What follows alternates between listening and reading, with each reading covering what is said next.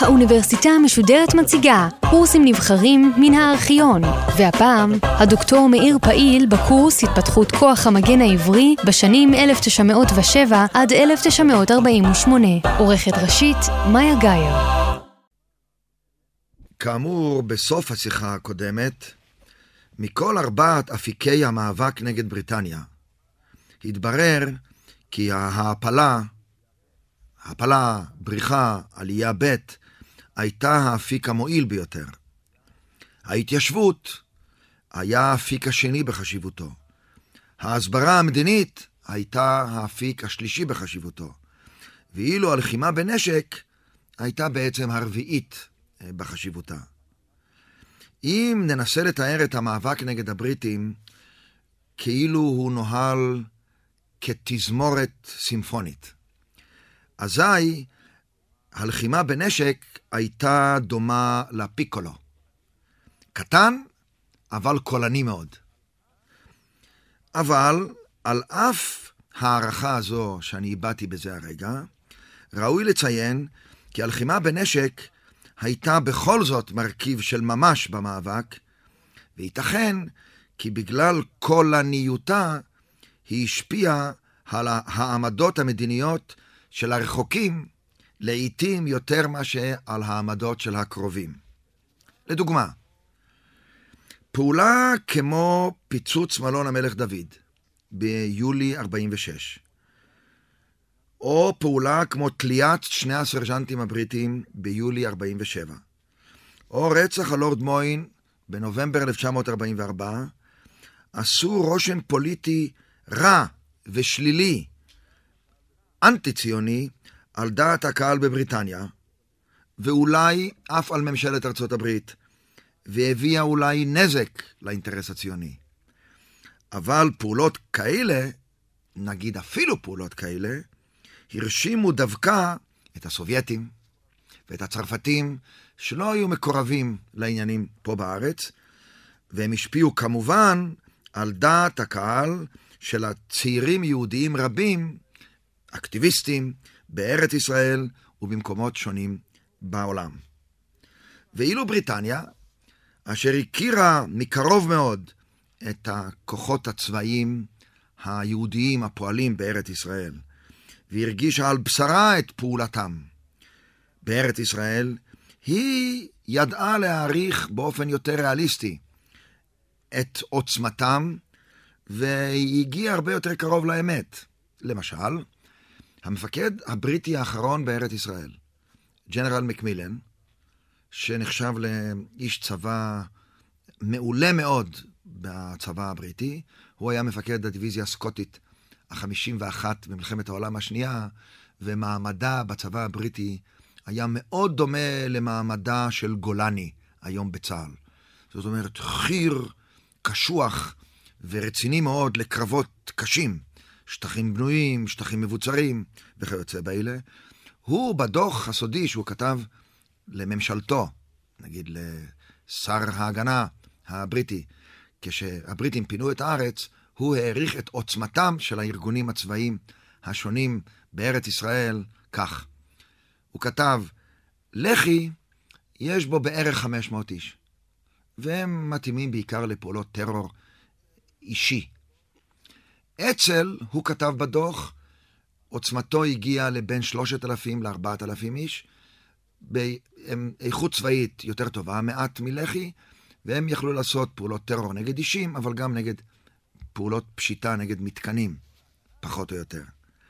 ארגון ההגנה, כתב ג'נרל מקמילן בדוח שלו, מספרו הגיע ל-80,000 איש, ועל פי קביעתו, וזה היה נכון, קביעתו זו הייתה נכונה, הוא היה כפוף, ארגון ההגנה, למוסדות הציוניים הנבחרים. עכשיו, התופעה היא מעניינת, כי לפי הנתונים של אנשי לח"י ואצ"ל, המספרים האלה של מקמילן הם המעטה כמעט. הם טוענים שהיה להם יותר קצת. בעניין ארגון ההגנה אנחנו יודעים. ארגון ההגנה, בסוף 47, המספר של אנשיו הגיע לכדי 46,000 איש. איך זה מקמילן אומר 80,000? ואומר שארגון ההגנה, על אף שהפעילה ב-47 את כוחותיה במתינות, ועל אף שהדגש היה הרבה יותר על ההפלה ועל התיישבות ועל הסברה פוליטית, כשארגון ההגנה הוא פעיל מאוד בהפלה ובהתיישבות, אבל את הפעילות החמושה המזוינת נגד הבריטים, המנהיגים הפוליטיים של המפעל הציוני החליטו למתן. זאת אומרת, ההגנה והפלמ"ח ככוח המגויס של ארגון ההגנה, דווקא בשנה האחרונה של המאבק, במהלך 47, יפעיל במינימום או באופטימום נמוך, בעיקר למבצעים צבאיים נגד הצמודים להפלה, הצמודים להתיישבות, לטבע ספינות גירוש, לפוצץ מקמים, להגן על התיישבות, אפילו בכוח. על אף זאת, הבריטים העריכו את ההגנה יותר מה שהייתה באמת. זה רק מעיד איזה רושם הארגון הצבאי הזה עשה על הבריטים. והאפקט הזה בהחלט הצטבר בהחלטתם לבסוף להחליט לפנות. הם גם ידעו את זה. אנחנו גם יודעים שהמפקד הצבא הבריטי העיד ב-46 בפני ועדת החקירה האנגלו-אמריקאית, הוא אמר, על פי שאלות של הנציגים האמריקאים שם בוועדה, שאלו אותו, מה יהיה אם הבריטים יעזבו את הארץ? אז הוא אמר, אם לא תבוא פלישה ערבית סדירה, אני מעריך שארגון ההגנה יוכל להשתלט על ההתנגדות של הערבים הפלסטינים, אם התנגדו, תוך תקופה קצרה מאוד. זאת אומרת, לבריטים היה דרך ארץ עמוק לארגון ההגנה, מתוך היכרות קרובה מאוד איתו, והמספרים שהעביר ג'נרל מקמילן הם רק הוכחה שהאפקט הפוליטי המצטבר של פעולותיו של ארגון ההגנה היו רבות מאוד, ולא רבים היו מודעים לכך אפילו באותו זמן. צריכה הייתה לעבור תקופה היסטורית שלמה שהתגלו חלק מן המסמכים ויגבו מספר עדויות כדי לקבל את הרושם הנכון שאכן זה היה המצב. עכשיו, כבר אמרנו קודם שהמוסדות הפוליטיים החליטו למתן את הפעילות המזוינת ולהגביר מאוד את ההפלה ואת ההתיישבות, מתוך הרגשה שדווקא מיתון הפיקולו, הפעלתו פחות, ואולי בכוחות פחות צורמים, תביא לנו יותר תועלת פוליטית, כמו שאני הסברתי בשיחה הקודמת, איך שינה הנשיא טרומן את עמדתו כלפי המפעל הציוני, רק לאחר שהובטח לו שהעמדות הפוליטיות הן הרבה יותר מתונות, ואפילו מוכנות להשלים עם חלוקה. עכשיו, מה שמעניין וחשוב לציין הוא, שעל אף שהמוסדות הרשמיים החליטו למתן את הפעולה המזוינת, ועל אף שארגון ההגנה פעל בקצב יותר נמוך, בחודשים הראשונים של 47, ובחודשים האחרונים של 46, לא קיהו באצ"ל ולח"י. הם כבר לא פעלו במסגרת תנועת המרי, אבל הניחו להם לבצע את מעשיהם, בערך על פי הקצב הרצוי להם, עם ביקורת לפעמים, אבל זה לא משנה בזה הרגע. כששנת 47 התקדמה, ובריטניה העבירה את בעיית ארץ ישראל לאום. הבריטים דרשו לכנס עצרת אום מיוחדת, שאכן התכנסה במאי 47, כדי לדון באופן מיוחד בבעיית ארץ ישראל. רק לדון בבעיה של ארץ ישראל, כי בריטניה העלתה את הבעיה. ומשהתברר בעצרת הזו שברית המועצות היא לפתע גילתה עמדה מאוד אוהדת לעניין הציוני, לא רק במישור הפוליטי. היא לא רק דיברה על הגדרה עצמית, אלא גרומיקו, שהיה נציג אז בעצרת האום, דיבר על זכותם של היהודים למדינה בארץ ישראל, ועצמאות לאומית וכיוצא באלה, ומשעצרת האום מינתה ועדה מיוחדת לחקירת ענייני ארץ ישראל. והוועדה הזו התחילה לתפקד, החליטה ההנהגה הפוליטית שבזמן פעולתה של הוועדה, ועד שהעניין יובא לעצרת הרגילה של אום בסתיו 47, הפעילות המזוינת של אצ"ל ולח"י תשותק. במשא ומתן קשה ומייגע, הסכימה הנהגת לח"י להפסיק את הפעולות לחצי שנה, ואילו הנהגת אצ"ל סרבה. ואז החליטה ההנהגה המדינית להטיל על ארגון ההגנה, לשתק את אצ"ל, וזה התחיל בערך בסוף יולי, קצת קודם, אמצע יולי 1947, ולפעולות האלה קראו הסזון השני. הפעם, אבל זה היה סזון עברי טהור. לא שיתפו בו את הבריטים. ואנשי הגנה, שירות הידיעות הביא ידיעות, והשיטה הייתה שעושים חיפושים, מוצאים מחסני נשק של אצ"ל, עוצרים לתקופות קצרות מאוד, ממש יומיים שלושה. כל מיני פונקציונרים של אצ"ל, על פי ידיעות מדויקות שהביא שירות הידיעות, שהם עומדים לבצע פעולה, ולאחר יומיים שחררו אותם. זאת אומרת, דאגו במשך כל הקיץ של 47, וכל הסתיו של 47, לשתק את הפעילות החמושה של אצ"ל, מתוך הנחה שפעילות כזו עלולה להזיק לאינטרס הציוני בזמן עבודתה של ועדת החקירה של אום, ובזמן העצרת הכללית של אום. במקביל, מה שהתחולל, ההפלה נמשכה, ההתיישבות נמשכה, ופעולות חמושות מזוינות צמודות להפלה ולהתיישבות נמשכו. הפעולה המרשימה ביותר, החמושה של אצ"ל, לפני ששותק, הייתה הפשיטה על כלא עכו, שהתחוללה בזמן העצרת, ממש. הפעולה המרשימה ביותר, שאין ספק שעשתה רושם עצום על ועדת החקירה של אום שהייתה בארץ, זו הייתה פרשת אקסודוס. הגיעה ספינת הגנה אקסודוס, יציאת אירופה, עליה 4,500 מעפילים, הבריטים עשו שטות, הביאו אותה לחיפה, ובחיפה הם העבירו בכוח את המעפילים לשלוש ספינות גירוש. כל זה כשיושב ראש ועדת החקירה של אום, השופט השוודי סנסטרום, נמצא בנמל חיפה יחד עם כמה מחבריו ורואה את זה בעיניים. פרשת אקסודוס תרמה תרומה חשובה מאוד בקביעות הפוליטיות של ועדת החקירה של אום ובהמלצותיה, וכן דברים אחרים. עכשיו, הסזון הזה, אני מדגיש, בסזון הזה כבר למדו לקח בסזון הקודם, שום שיתוף פעולה עם הבריטים, כל העבודה נעשתה על ידי אנשי ארגון ההגנה, שי, פלמח, היו פלוגות מיוחדות עירוניות בחיפה, בתל אביב ובירושלים, ולא היו מעצרים ארוכים של אנשי אצ"ל, אלא ממש קצרים. אפשר להגיד על הסזון הזה שהוא השיג את מטרתו כמעט במלואה, ונעשה כהלכה. כך אנחנו מגיעים עד אל העצרת הכללית של האום בסתיו 1947, ולוויכוחים שהיו שם, ולהחלטה הפוליטית אולי אחת החשובות ביותר בתולדות התנועה הציונית, החלטת ה-29 בנובמבר 1947, אשר בה קבעה עצרת האומות המאוחדות, שאת ארץ ישראל המערבית צריך לחלק לשלוש יחידות מדיניות, מדינה יהודית, מדינה ערבית, ואזור ירושלים ובית לחם צריך להיות גוף מדיני נפרד במרות ישירה של אום, וכל שלוש היחידות הללו צריכות להיות מאוחדות באחדות כלכלית.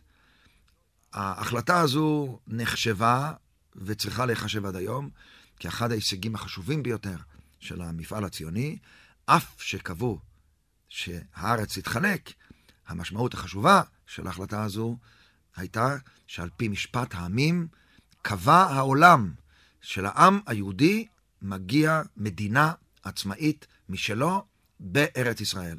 ועל כך הייתה השמחה. כדאי לציין שבקיץ 1947, באופן ספורדי, התחילו פעולות טרור ראשונות של ערבים פלסטינים כנגד המפעל הציוני, שאפשר לראות בהם במבט לאחור מין אות מבשר לראשית המלחמה היותר קשה שתבוא בדצמבר 47 בעקבות החלטת ה-29 בנובמבר של העצרת הכללית של אום. הדברים הידועים ביותר זה הייתה פשיטה ערבית שזרקו רימון לקפה הוואי שנמצא מצפון לגשר הירקון, ובעקבותיו הייתה פעולת תגמול של ארגון ההגנה חיש תל אביב על הפרדס של אבו לבן, על יד בני ברק, והייתה פעולה אחת באזור פג'ה, זה כפר ערבי קטן, לא רחוק מפתח תקווה, שבתגובה הייתה פעולת תגמול שהפלמ"ח עשה על פג'ה, שם אפילו נהרג ממ"מ של הפלמ"ח, בן גבעת השלושה, שליים כמילר. כבר סקרתי מדוע החליטה ההנהגה הפוליטית למתן את המאבק, בגלל סיבות פוליטיות ענייניות בפני עצמן.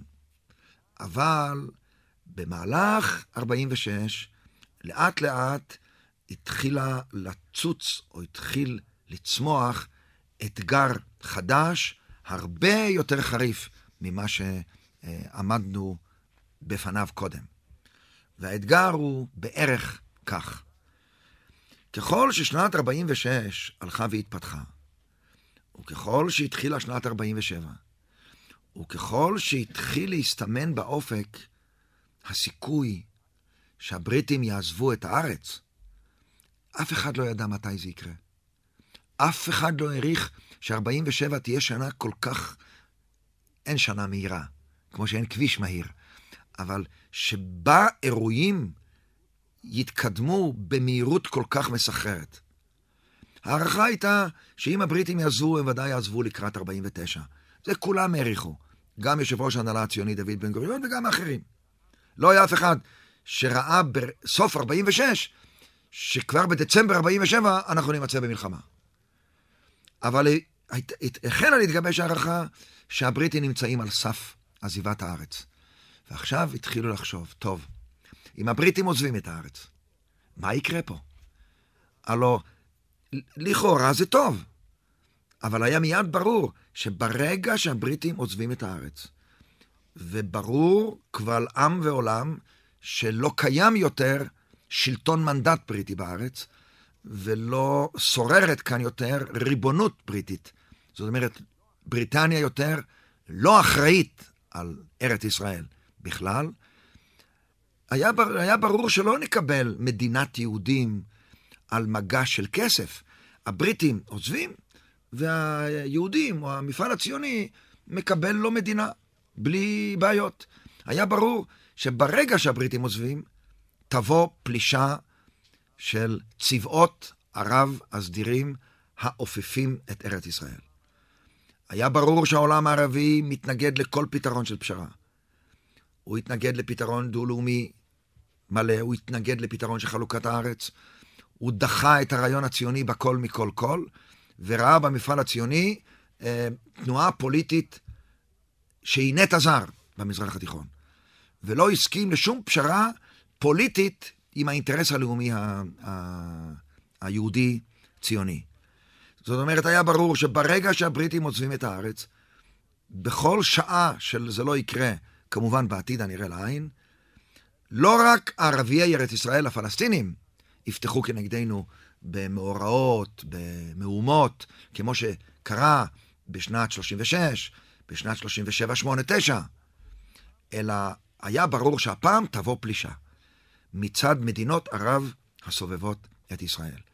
להם היו צבאות סדירים, ביבשה, באוויר ובים.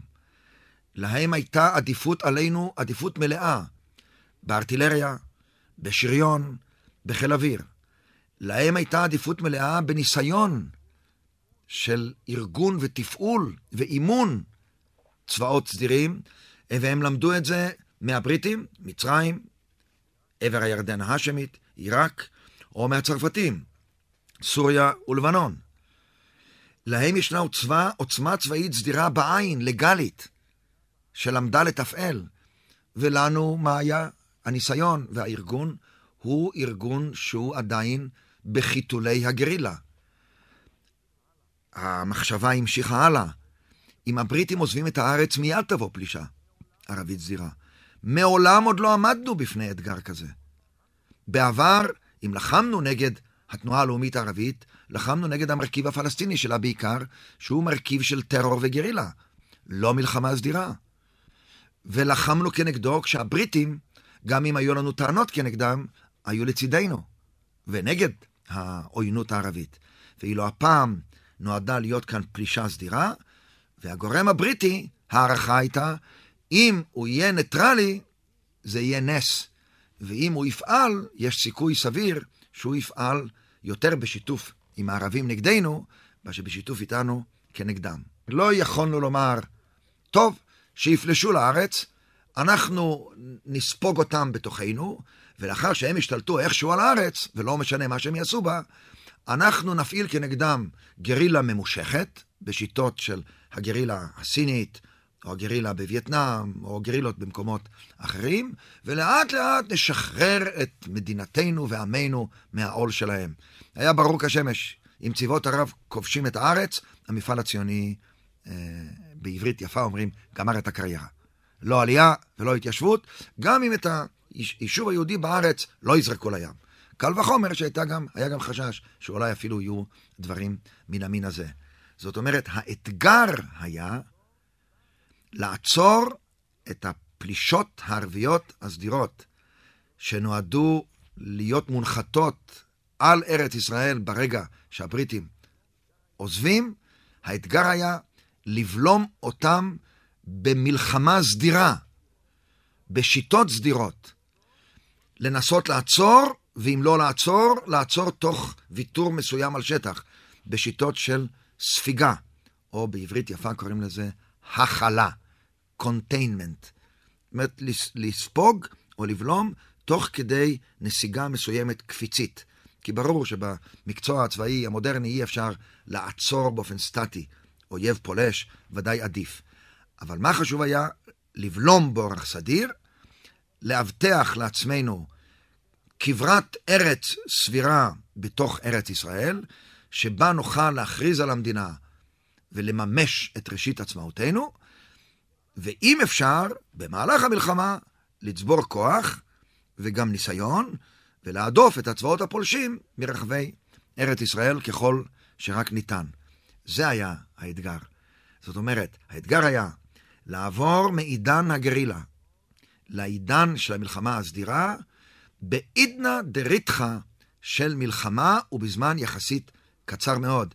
כי היה ברור שכל עוד הבריטים פה, גם אם נרצה לא נוכל להצטייד, גם אם יהיה לנו כסף ואפשרות לקנות כלים לא נוכל להצטייד.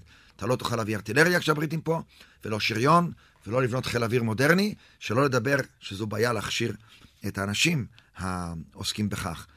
האתגר הוא קשה מאוד, ואם נרצה להשוות את האתגר שעמד בפנינו בזמן המאבק נגד בריטניה, אל האתגר שעמד בפני המפעל הציוני בתקופת מלחמת העצמאות כנגד הפלישה הערבית, אפשר לומר כך, שאת המאבק נגד בריטניה ניהלנו בשיטה סימפונית, בהעפלה, בהתיישבות, בלחימה בנשק ובהסברה פוליטית.